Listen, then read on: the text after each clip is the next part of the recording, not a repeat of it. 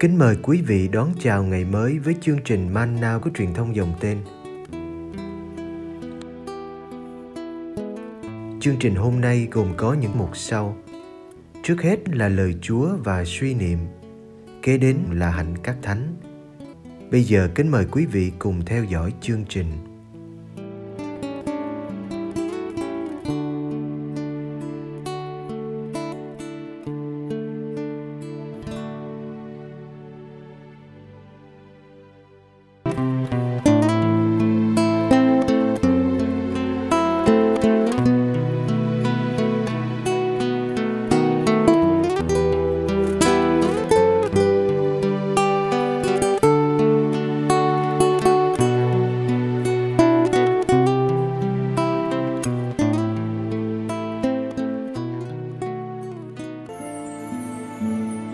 Cái gì làm cho người ra ô uế? Marco chương 7 từ câu 14 đến câu 23.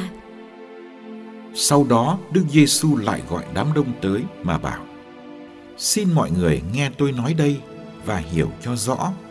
Không có cái gì từ bên ngoài vào trong con người lại có thể làm cho con người ra ô uế được. Nhưng chính cái từ con người xuất ra là cái làm cho con người ra ô uế. Ai có tai nghe thì nghe. Khi Đức Giêsu đã rời đám đông mà vào nhà, các môn đệ hỏi người về dụ ngôn ấy. Người nói với các ông, cả anh em nữa, anh em cũng ngu tối như thế sao? Anh em không hiểu sao? Bất cứ cái gì từ bên ngoài vào trong con người thì không thể làm cho con người ra ô uế bởi vì nó không đi vào lòng nhưng vào bụng người ta rồi bị thải ra ngoài. Như vậy là người tuyên bố mọi thức ăn đều thanh sạch. Người nói, cái gì từ trong con người xuất ra, cái đó mới làm cho con người ra ô uế. Vì từ bên trong, từ lòng người phát xuất những ý định xấu, tà dâm, trộm cắp, giết người, ngoại tình, tham lam, độc ác, xảo trá, chát táng, ganh tị, phỉ báng, kiêu ngạo, ngông cuồng. Tất cả những điều xấu xa đó đều từ bên trong xuất ra và làm cho con người ra ô uế.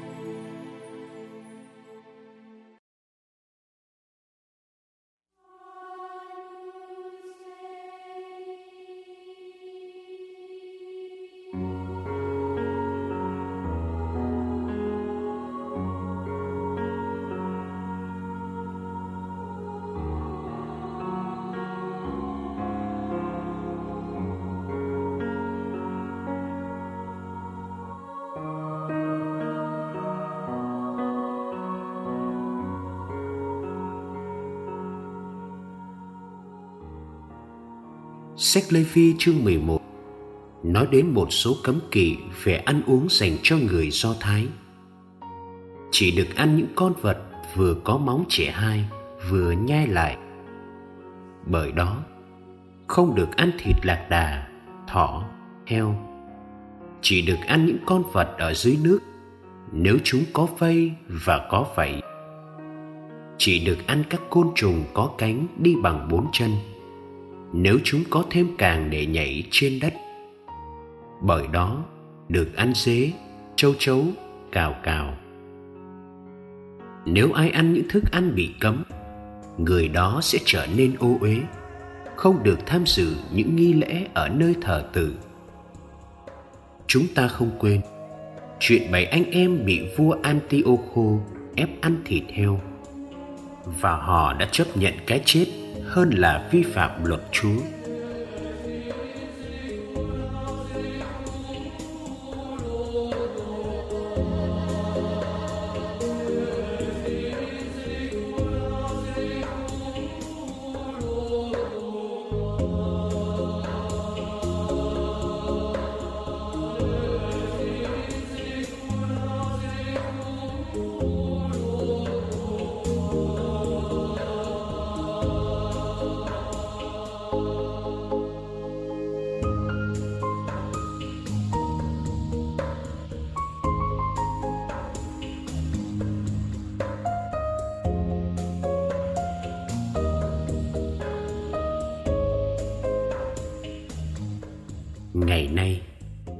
Ta ngạc nhiên về chuyện cấm đoán này. Nhưng vấn đề ăn uống đã từng là chuyện nóng bỏng trong giáo hội sơ khai. Một câu hỏi đã khiến giáo hội phải suy nghĩ. Sau khi trở nên Kitô hữu, dân ngoại có phải giữ những cấm kỵ trên không? Công đồng đầu tiên, chỉ cấm họ không được ăn huyết và thú chết ngạt lập trường của Đức Giêsu trong đoạn tin mừng hôm nay rất khác thường. Ngài nói một nguyên tắc có vẻ như đi ngược với sách Lê Phi. Không có gì từ ngoài vào trong con người lại có thể làm nó xa ô uế. Đối với Đức Giêsu, chính cái xấu xa từ bên trong, từ trái tim con người, cái ấy mới làm cho con người nên ô uế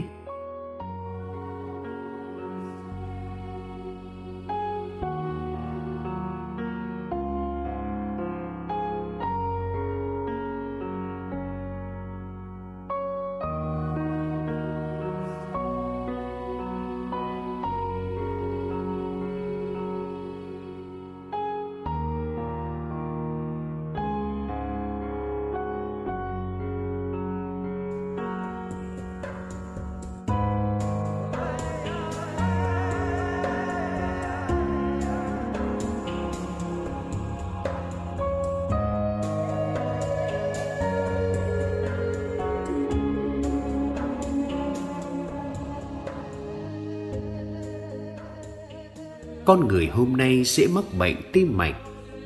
Trái tim, một cơ quan nhỏ bé nằm ở bên trái lồng ngực, thường bị căng thẳng và quá tải, dẫn đến đột quỵ. Giê mời chúng ta đi vào trái tim mình, khám phá ra thế giới tối tăm ẩn khuất của nó. Chúng ta có thể ngỡ ngàng, khi thấy ở đó không có tình yêu bác ái vị tha mà chỉ có những tình cảm hỗn độn của lòng vị kỷ. Đức Giêsu mời chúng ta nhận ra, những cái ô uế từ ngoài đi vào bên trong trái tim và những ý định ô uế từ trong trái tim xuất ra ngoài. Những ý định này có thể biến thành hành động hết sức nguy hiểm. Vấn đề không phải là khám tim định kỳ khi thấy đau ngực. Vấn đề là thanh lọc trái tim khỏi những đam mê tội lỗi đang làm nó bị hư hỏng từ bên trong.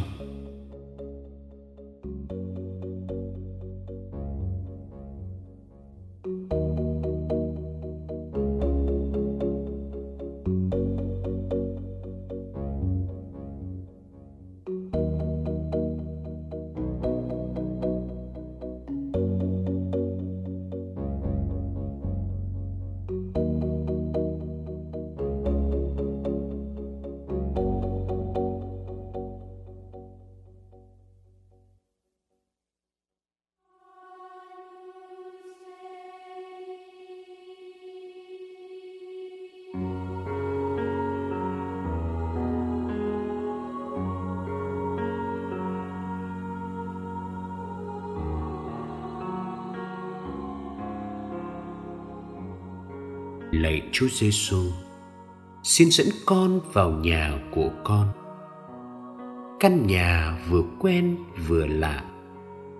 Xin hãy cho con thấy những phức tạp, rắc rối, những che đậy, rằng co, những mâu thuẫn và vô lý nơi con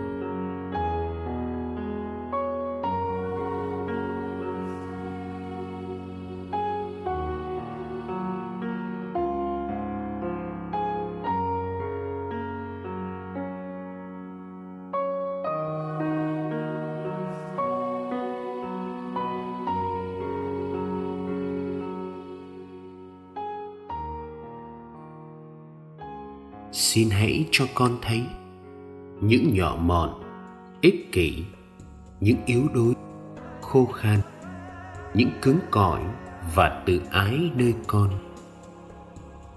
Xin cho con ý thức những lo âu, sợ hãi đang đè nặng làm con ngột ngạt. Những nỗi đau thầm kín khiến đời con mất vui. Những vết thương không biết bao giờ lành những đổ vỡ khiến lòng con khép lại.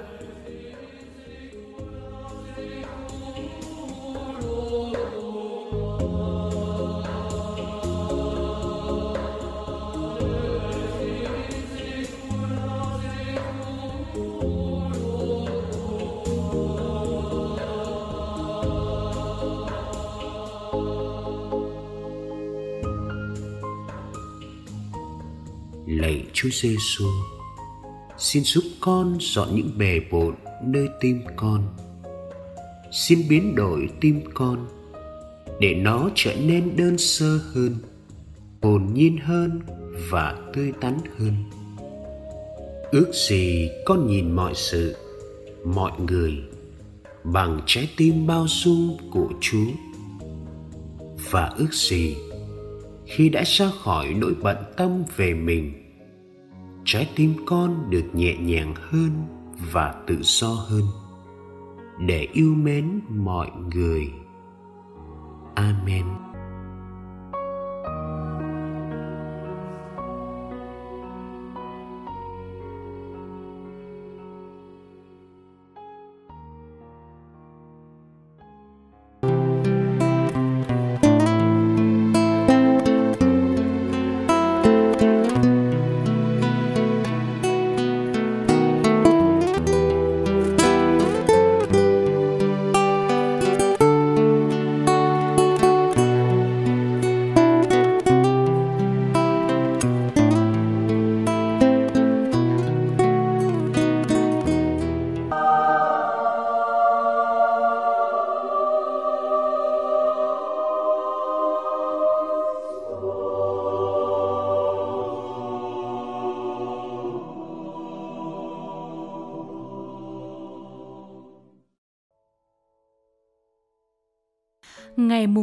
Tháng 2, Thánh Josephine Bakita, sinh năm 1868, mất năm 1947.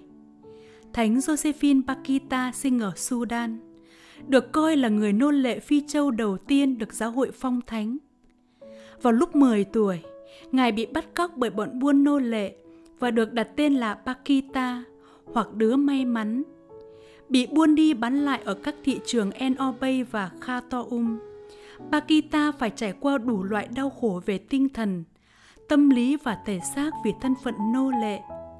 Khi lần sau cùng cô được bán cho ông Caslisto Legnani, vị lãnh sự Ý thực tâm muốn giải thoát cô, thì cuộc đời cô mới được thực sự thay đổi. Khi vị lãnh sự trở về Ý vì lý do chính trị, thì Pakita cũng xin tháp tùng gia đình ông mặc dù sau đó cô tiếp tục làm công cho một gia đình khác.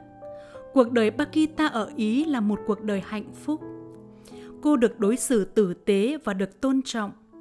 Cô cũng làm quen với các nữ tu dòng bác ái Canossa ở Venice. Chính họ là những người đã nói với cô về Thiên Chúa là đấng mà tự nhiên cô bị thu hút đến với người. Sau nhiều tháng học hỏi, cô được phép nhập vào giáo hội qua các bí tích rửa tội, thêm sức và rước lễ. Cô lấy tên mới là Josephine để đánh dấu một cuộc đời mới trong Đức Kitô. Vài năm sau, Josephine gia nhập tu viện bác ái Canossa ở Venice. Trong 50 năm tiếp đó, cô là một nữ tu nổi tiếng về đạo đức và công việc bác ái. Trong suốt cuộc đời tu trì, Sơ Josephine đảm trách các công việc rất tầm thường nhưng cần thiết cho nhà dòng. Nấu ăn, may vá, giữ cửa tu viện ở Schio gần Ba Đua. Thái độ hiền lành, hòa nhã và giọng nói êm ả của Sơ là sự an ủi cho những người nghèo và những người đau khổ thường đến với nhà dòng xin giúp đỡ.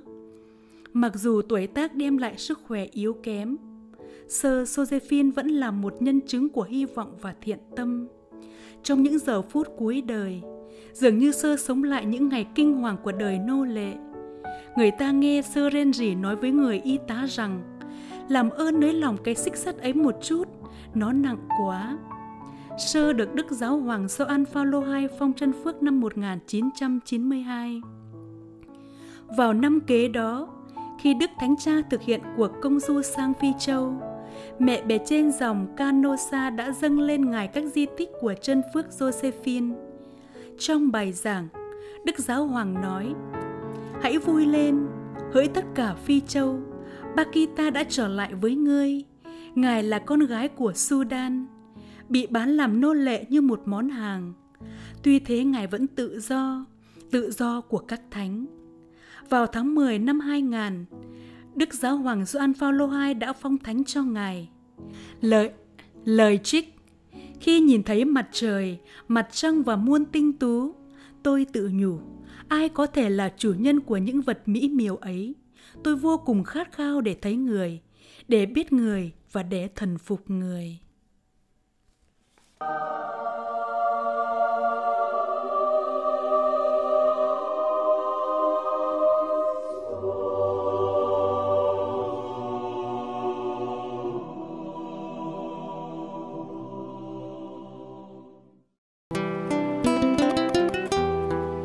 Cảm ơn quý vị đã theo dõi chương trình.